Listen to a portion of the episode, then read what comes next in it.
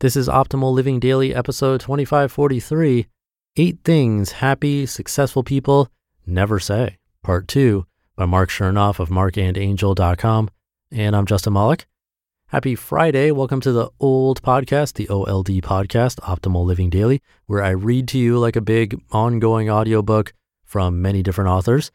But today being a continuation from yesterday. So I'd recommend listening to yesterday's episode first. It's episode 2542 but if you're all caught up, let's get right to part two and start optimizing your life. Eight Things Happy, Successful People Never Say, Part 2 by Marc Chernoff of marcandangel.com. Number four, this sucks. The worst obstacle in life is a bad attitude. Remember, it's not what happens to you, but how you respond to what happens to you. You can't let one bad moment spoil a bunch of good ones. Don't let the silly little dramas of each day get you down. Smile even when it feels like things are falling apart. Smiling doesn't always mean you're happy. Sometimes it just means you're strong. Likewise, do not let the negative opinions of others derail you. Throughout your life, you'll meet two kinds of people those who are a drain on your energy and try to derail your dreams, and those who give you the energy to pursue your dreams. Ignore the first kind and cherish the second. People that doubt, judge, and disrespect you are not worth your time and attention. Number five, I hate you. As Martin Luther King Jr. so profoundly said, quote, Darkness cannot drive out darkness. Only light can do that. Hate cannot drive out hate. Only love can do that. End quote. Truth be told, when we harbor feelings of hate, it eventually gets the best of us. Everything and everyone you hate rents permanent space in both your head and heart. So if you want to eliminate something or someone from your mind, don't hate. Instead, disconnect yourself, move on, and don't look back. And remember that getting even doesn't help you get ahead. You'll never get ahead of anyone as long as you try to get even with them. Sometimes we don't forgive people because they deserve it. We forgive them because they need it, because we need it, and because we cannot move forward without it. To forgive is to rediscover the inner peace and purpose that at first you thought someone took away when they betrayed you. Number six, I can't. Yes, you can. Stop stressing over what could have been because the chances are if it should have been, it would have been. You may feel discouraged. You may feel upset. You may feel too old. You may be sick. You may be divorced. You may be unemployed. You may be financially strapped. You may be, etc. But you're not dead. You are alive. Your journey is far from over.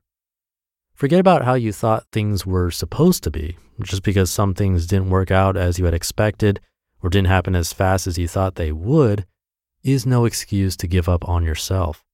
Time passes one way or the other. Do what you need to do so that at the very least, you can look back someday and say, I gave life my best shot. Number seven, I missed my chance. Nothing is permanent in this crazy world, not even your mistakes, failures, or troubles. So laugh at the confusion, live consciously in the moment, and enjoy your life as it unfolds. You might not be exactly where you had intended to go, but you are precisely where you need to be to take the next best step forward.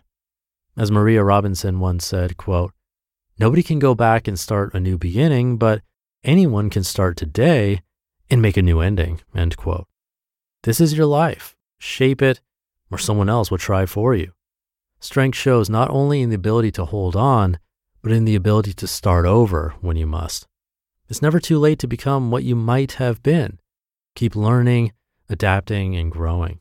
You may not be there yet, but you are closer than you were yesterday.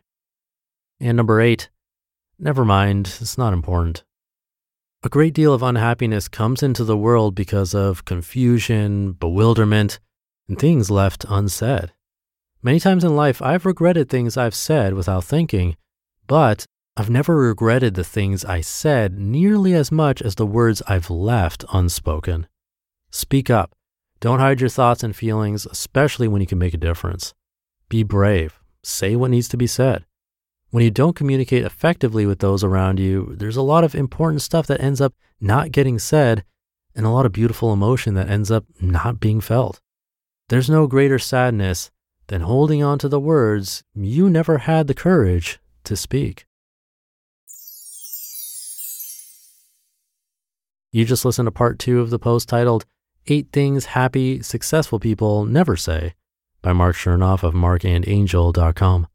We've heard from a lot of amazing people on this podcast, but if you're like me, you want to go deeper. So, where can you go to learn from the most remarkable people? That's Masterclass. Masterclass offers unlimited access to intimate one on one classes with over 180 world class instructors Plus, every new membership comes with a 30 day money back guarantee, so there's no risk. There are over 200 classes to pick from, with new classes added every month, like Jon Kabat-Zinn's. He's a mindfulness expert who teaches you how to incorporate meditation into your everyday life. I've loved his class. It's really helped me to hone my meditation skills, especially when I'm out and experience stressful situations and don't have the time or space to have a proper meditation session. I feel that thanks to his class, I've really been able to stay more composed no matter what's happening. And right now, our listeners will get an additional 15% off an annual membership at masterclass.com slash old. Get 15% off right now at masterclass.com slash OLD, masterclass.com slash old. Thank you again to Marc. Out of this last set of things that happy, successful people never say, the one that I probably struggle with the most is the last one, the never mind, it's not important line, because I do tend to be on the quieter, more shy side in general. And on top of that, my personality is more of the peacemaker than the confrontational type. So I'll often say nothing rather than create some kind of conflict. But Marc makes a good point. There's a great quote in there. He said, I've never regretted the things I said nearly as much as the words I've left unspoken. I'll have to put that into today's newsletter as the quote of the week, in fact. It might be easier said than done, but it's something to work on if you're anything like me. And actually, all of these are worth thinking about, reflecting if there's things we say to ourselves, and then trying to make adjustments so that they, at the very least, happen less frequently. Again, not necessarily easy, but hopefully just Hearing an article like this will help bring that awareness to the front of our minds today. That's usually how it works for me. The show is sort of like a meditative practice by itself, guiding us to think about certain things for the day and then work on a little something else tomorrow. And I think that consistent practice adds up a lot over time. It just compounds. I feel like it has for me at least, hopefully for you too. But that'll do it for today and this Friday episode. But I'll be back over the weekend, so I'll see you there where your optimal life awaits.